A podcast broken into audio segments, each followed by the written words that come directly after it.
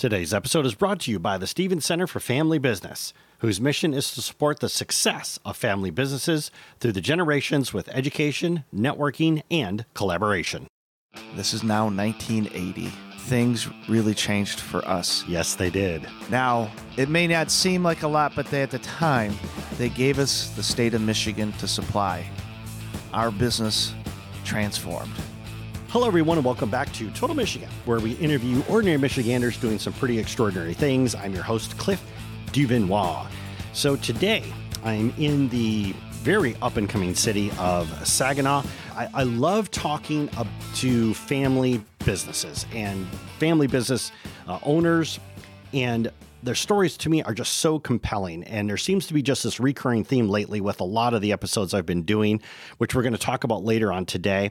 Uh, but what this company did started from very humble beginnings and is literally now playing in an international stage. Ladies and gentlemen, I am coming to you from the headquarters of Hausbeck Pickles and Peppers with the uh, president, uh, Tim Hausbeck. Tim, how are you? I'm doing well, Cliff. I'm very honored to be part of your show today. Excellent. Thank you for being here. Why don't you tell us a little bit about where you're from and where you grew up? Our plant is here located in 1626 Hess in Saginaw, Michigan. My parents, their first home, I'm number five of seven kids, was literally across the street, four homes across the street from here. And actually, in the hallway, there's a picture of my dad holding me, and in the driveway, and in the background is where we're located. But this, there wasn't a pickle company back then. There was actually a company that made wooden rulers. Many of us might have in our toolbox a Lufkin brand ruler, tape measure. Well, they had a plant here in Saginaw. Now it's a pickle plant. So I, I I think I remember when you talk about one of these. Is it one of those ones that like unfolds? Almost? Yeah, remember those wooden rulers back then? Yeah. yes, so there was a large foundry here that, or, or plant that made wooden rulers, and that was part of the first industry in Michigan or in Saginaw was the lumber industry. We have a tank yard, a fermentation yard on the other side of the river, a mile and a half, two miles as a crow flies. Before that was a pickle facility, it was a toothpick factory. You know, you got all this lumber. And what do you do with the pieces that aren't being made to make homes or buildings? Well, they made toothpicks out of the scraps.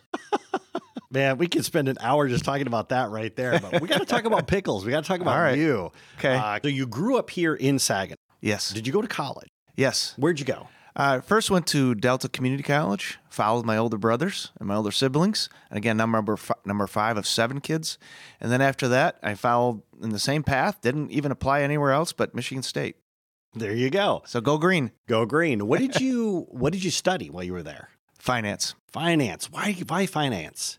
You know, when you come out of high school, a lot of times you don't know what you want to do. And I'm just like un, not untypical than others. A counselor said, "Hey, this might be something good." I, you know, that you, you know, you just sort of. I tried. Uh, I thought maybe I wanted to be an engineer. Physics and chemistry was a little too much for me to really be. I knew that that wasn't going to be for me. Right. I liked economics, so I just went into business. And, and at, at one point in time, I thought I might want to be a stockbroker. So I followed finance. I did an internship at a Merrill Lynch between my junior and senior year of college. Did not like that work. So I still stuck with my degree. And I found that sales was best for me. Oh, interesting. Yeah. Well, so what I want to do is I want to put a pin in that right now. Okay. Because as you're growing up, as you're going to college, Hausbeck Pickles Yes. is going in the background. Was it started by your grandparents? Yes. And actually, we're celebrating our 100th anniversary this year. Happy birthday. Thank you. It was founded in 1923 in a, on M13, which is just outside the city limits of Saginaw. Uh, we were there for 80 years. Very small facility. We were landlocked, so as we were trying to grow, we couldn't go any. You know, there was no place to expand. We found this property where we are sitting on four city blocks that Right. we can control and expand. But back then, it was founded by my grandfather Charles and his wife Rose Hausbeck. did you did you ever learn the reason why they decided to go into the pickling business? it was the Great Depression, and there wasn't a lot of work, so they knew a little bit about making pickles. So there was literally just a few people that were fermenting small cucumbers in barrels, 50 gallon wooden barrels, which actually the interesting thing there, where they got their barrels for, from, were from distilleries. Oh, I did not know that. Yeah. So they would unload these barrels, and what the main item we make made back then was you would take fresh cucumbers and put them in this 50 gallon barrel with brine with a lot of dill weed. Yes. And so they were called genuine dills, and they were a big hit back then, and they were drop shipped to different tiny corner grocery stores all over the state of Michigan.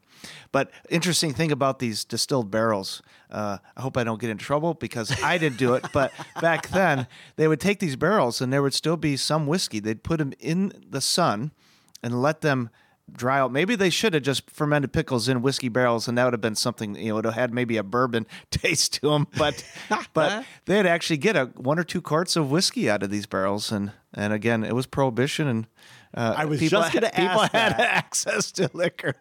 Because I'm sure the statute of limitations is Yeah. long since expired. so nobody's going to come and rescue you today. So initially, it, it was your grandparents started uh, making pickles, putting them in jars, and then sending them out to grocery stores. Yes. Uh, my dad, uh, who's no longer with us, lived to be 93. He's been gone six years.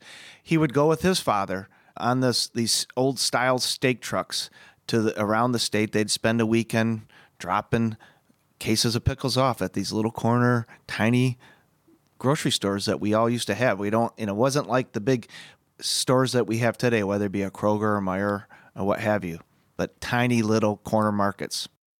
And then the company gets up and running, things Yes. are going. Rather unexpectedly, your grandfather passed. Yeah, first big challenge to our 100 year company. I mean, it could have folded right then and there. The, the founder dies, leaving his wife and six kids behind. So, what did she do? Well, some of her oldest sons were part of the business, so and she had someone helping her, so they kept trudging on, trying to do what they did. I, again, fortunately, they had she had two older boys that were probably around 18 years old at the time Good. that were able to at least carry on. But it could have could have ended right then and there. And then you know the next challenge came along is World War II. So now she we lose half our workforce going off to either World War II or the Korean War. Sweet Moses. Yeah. So now you're left with a again a skeleton crew once again.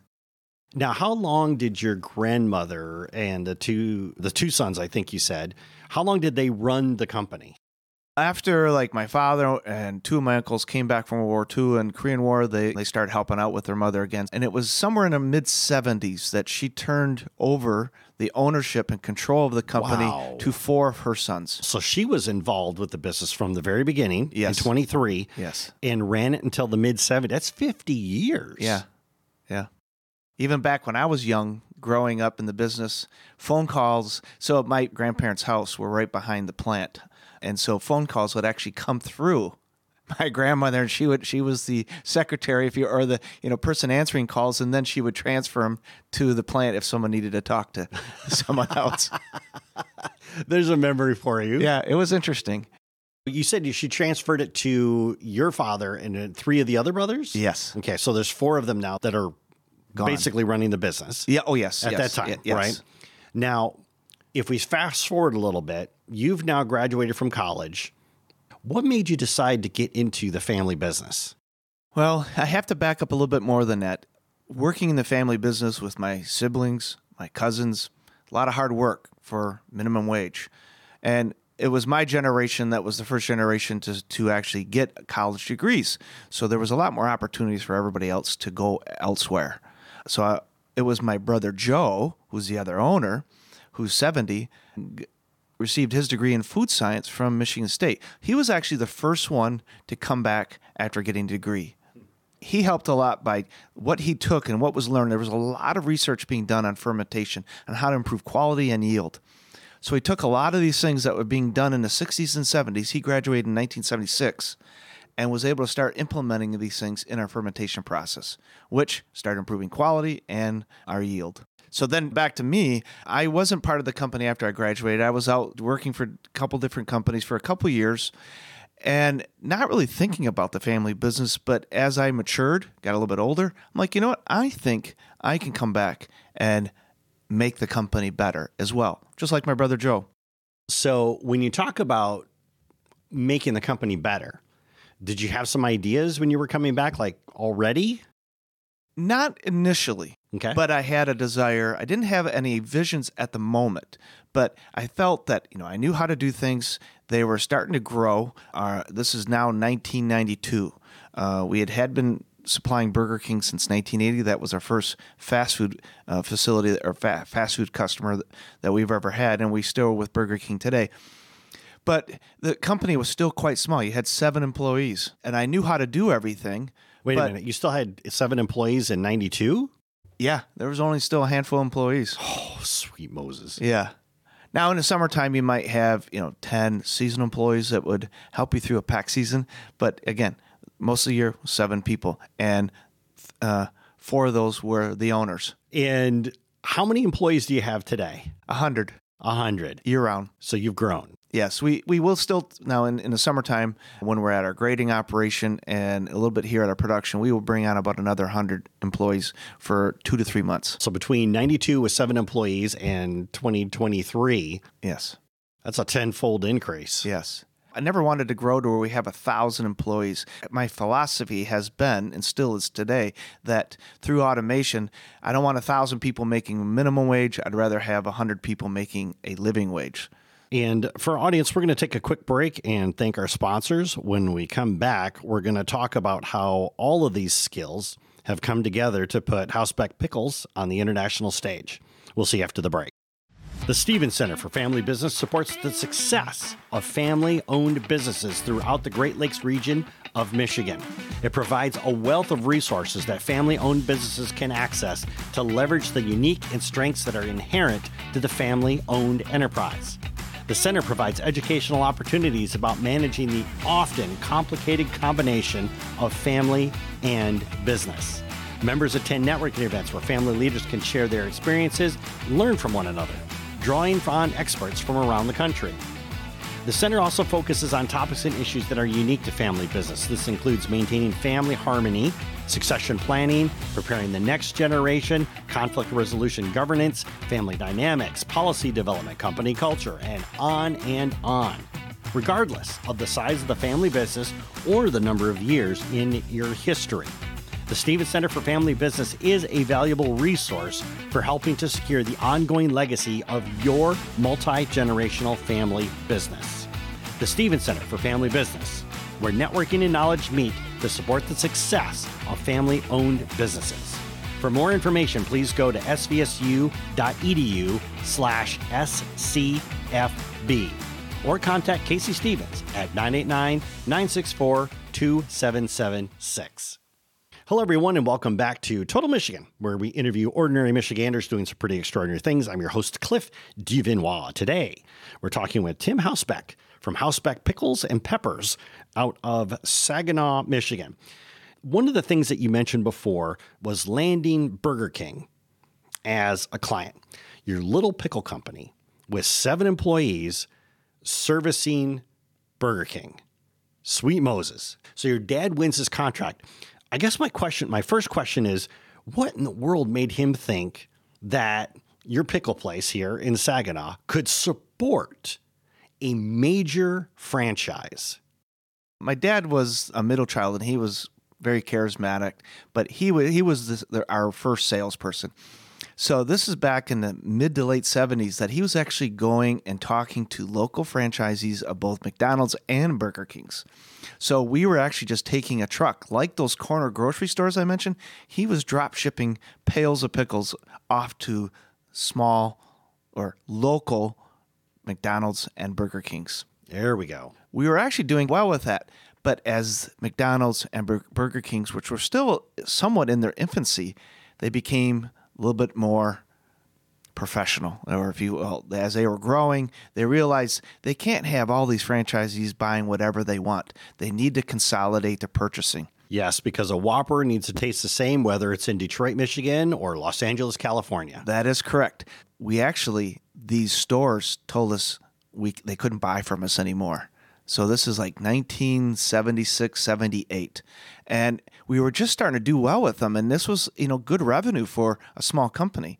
And I remember that year, know, it was a lean year. I was in middle school and losing some of these local stores that we were starting to count on uh, was a big challenge for us. It, it hurt financially. Thank goodness for a franchisee that was located in, in, in Lansing, Michigan. His name is Norm Spalding.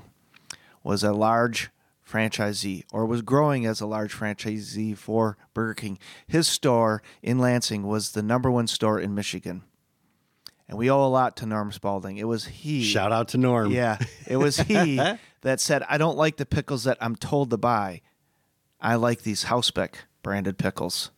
So Burger King, he was a big enough franchisee. That they listened to him. They listened to him and they approved us as a supplier. This is now 1980. Things really changed for us. yes, they did. Now, it may not seem like a lot, but they, at the time, they gave us the state of Michigan to supply. Our business transformed. Just supplying the whole state of Michigan was a large hurdle to overcome. So let's put this in a little bit of perspective Yeah. because you say the state of Michigan, Yeah. but there could have been like three Burger Kings. Well, no, there were probably 100 Okay, stores. Oh, so that is huge. Yeah, that is, huge. Yeah. Taking probably using three, four pails of pickles a week, or pa- yeah, pails of pickles a week, and you times that. That's a lot of pails for us to deliver or to produce. Yes. Now, Didn't I, leave a lot of time to do some of the other things like the retail items we were making. Was this one of those situations where, like, your dad goes out, puts out this bid, says we can do it. Burger King says, "Yeah, we'll give you the state of Michigan." He says, "Awesome." You guys celebrate, and then all of a sudden, like, how are we going to do this? was it was it one of those? It was. Yeah. Yeah. I mean, a lot of, you know, that was part of what coming back is they were working five days a week to just to supply one major customer. Now, at the other time, we were actually supplying Meijer Thrifty Acres with and other smaller chains of grocery stores with our retail items. And we would package all those up for the most part in the summer and into the fall. But the rest of the year was just supplying Burger King. And Burger King, like many other quick service restaurants like McDonald's, were growing at 40% a year, where our, re- our grocery store stuff was very flat. Sure. And in some ways, shrinking uh, because that section in, on the shelves were starting to shrink. I think my biggest thing that I was able to offer when I came back to the company is you see this growth. It was pretty obvious that fast food chains were continuing to grow. I was able to convince my now it was just my dad, my brother Joe, and my dad's youngest brother Richard were the owners, and I was able to convince them that we should really focus on more fast food chains. And and perhaps I even said we should probably leave retail behind my dad said we needed to have some market research done. So we found a company out of Midland and they did a bunch of re- market research, which basically supported what I was already offering. So they had evidence behind it. And so that's what we started doing. We started calling on other fast food chains and slowly but surely pulled away from retail. Well, I think another part of this puzzle too is that if you get comfortable with just having a Burger King, which is probably a large portion of your income, Yes. if Burger King decides one day, you know what, we don't like pickles anymore, Yep. you guys are out the door. Correct. Then, you know, 80% of your revenue just evaporated Correct. overnight. So it almost makes sense that, like, you know what, we need to find more clients like a Burger King and move forward and get them. So we're not, if so, if we lose one, we're okay. Yes. Very hard to do. One, because our company was very conservative with regards to debt, and we didn't have any debt. My my dad and his brothers all grew up in the Great Depression, so you didn't spend Debt is evil. Yes. yes, you did. not spend- I, on the other hand, was different. So I didn't have trouble borrowing money and spending it to increase capacity. That's right, because you're an 80s kid. Yeah. so let's talk about this here because you brought this up and you talk about we need to find more Burger Kings. There's even another challenge. So we're doing a good job for Burger King, and they want more and more and more, and they want to give us more oh, states. Oh, really? So now you're also trying to keep up with this capacity, just growing still. The problem is getting worse, where you're sing, you're sole sourced, or your one customer now is representing over ninety percent of your revenue, and they want to keep giving you more. So times are good, but you need to diversify. Yeah. So Burger King comes back to you and says, "You guys are doing a bang up job. Yes. Michigan's covered. We love you." Did they say here's Indiana, or did they say here's the eastern half of the U.S.? How did that work? In between, like here's the Upper Midwest we want to give you. Oh, sweet Moses! Right. now, how much lead time did they give you to be able to do that? Usually the contracts are based on one year at a time. So typically six months notice. Now, it, there's a lot that has to go around that. I mean, first of all, you got to have enough fermentation space. These are all fermented pickles. And then there's the whole fermentation process, which you need tanks to store them in. And then you got to go out to your farmers. So when it comes to the food business, ramping up finding more acres, more farmers to plant more cucumbers for you. You got to have the storage to hold them and ferment them in. Those processes, even though they may want to give you business, you have to just plan for it. Even though they may give you six months, it still takes a year to two years of planning. So we knew that it was happening, so we kept in- increasing our capacity as we could. So we always were ahead of the game a little bit. We never took on more than what we could handle. When you first started out Hausbeck, you made a comment about being landlocked. Oh, you, right. you really couldn't Yes. get more land to get to, to build a bigger facility versus where we are today. So was was it about this time? No, this would have been around 2003 to 2005. Oh, that- okay. that we you know we needed to expand more our customers were growing now in 2001 i, I went up just that's what we were started supplying subway so that volume they were a, large qsr and they weren't just buying pickles they were buying now jalapeno peppers and banana peppers they actually came to us in 1996 to supply them but at the time we didn't know anything about how how to make a jalapeno uh, Because or yours pickles. yeah, and again, we didn't know where to source them. We were able to play around with it, but the opportunity came back around in 2001 because Subway was growing so fast. They needed to expand their supply base. Because in addition to Subway, it's Taco Bell, Correct. it's Chick Fil A, Domino's, Pizza Hut, and the list goes on and on of all of these fast food chains that have come to you and said, "We need pickles, we need jalapenos, we need banana peppers, we need," and you're able now to provide it. Yes, to give you a little bit of scale, out of Saginaw, Michigan, right here, we ship out on average around 60 semis a week going out between Canada and the U.S. Oh, sweet Moses! Yeah. Conservatively, if you assume that it- the pizza places that we supply, if you want a jalapeno or banana pepper on your pizza at one of those chains I mentioned, there's a good chance it's coming from Hausbeck. And assuming that there's a large pizza serves four meals, I would say, and but when you add up how many slices they might put on a burger, a chicken sandwich, Subway, uh, deli style sandwich, we're on over a billion meals a year between Canada and the United States. Okay, so let's go. it's a big number. No, it, it, well, yeah, it is a big number, but I just I I, uh, I admire it. Why did you choose to stay in Saginaw versus go out in the middle of like nowhere where you could get land, probably a lot cheaper? I was thinking ab- about leaving Saginaw. We're in a peninsula state, and all these trucks are coming up out of the main arteries of uh, and thoroughfares. So I actually started looking at properties in southern Michigan, northern Ohio, northern Indiana. Uh, I actually found a site that was pretty good in northern Indiana around Angola. But then again, I started thinking, you know, this particular site came up, and back in the 20s, on the eastern edge of this four city block, Heinz had a small operation. Oh. One of the Oh. problem problems of moving into a new area is not everybody wants to rezone land to have a pickle company. And then I also thought about the synergies of not having any. This is where our roots are, and no one would have to move. And you start this plant while we're still running the other plant, and they're only a mile away from each other, so employees aren't being put out if they're having to work at one plant versus the next. I think, in hindsight, we might have failed moving to another facility and trying to operate out of two people out of two different areas. Sure. And one of the things that I would like to cover is that you know you join the company, things are expanding. At some point, you stepped up to be the president and CEO of Hausbeck Pickles. Talk to us about that journey there. How did you do that? it's hard to remember exactly how that came down. I just know that when I was invited to be an owner, my brother Joe, who's the other owner, was running this tank yard. He actually left for a short period of time, and it was 1996. My brother wanted to buy this tank yard that was owned by Vlasic Pickle. That's on the other side, on the west side of this uh, of Saginaw, and uh, my father and my uncle didn't want anything to do with it. It was a lot of work. They were late in their careers. They didn't want to invest in this thing.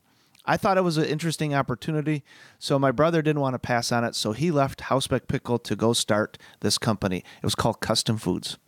So now I was left behind. And, and again, we were we had maybe 20 people at the time. And, you know, I was just thrust into this leadership position where my brother had been filling that role. He then ran this fermentation yard. We became one of his customers. So he was running that. Uh, and then our company started growing with Subway and other organizations. I was running sales, I was running production, overseeing all the departments. And my dad just had decided that I proven to be a good leader. He crowned me the next president CEO. Tim, if somebody's listening to this and they want to check out more about Hausbeck Pickles, maybe find you guys online, what would be the best way for them to do that? Hausbeck.com gives you everything you need to know. And we're also on Facebook. Tim, thank you so much for taking time to chat with us today. I really appreciate it. And uh, this is one of those interviews I'd love to sit here and pick your brain all day.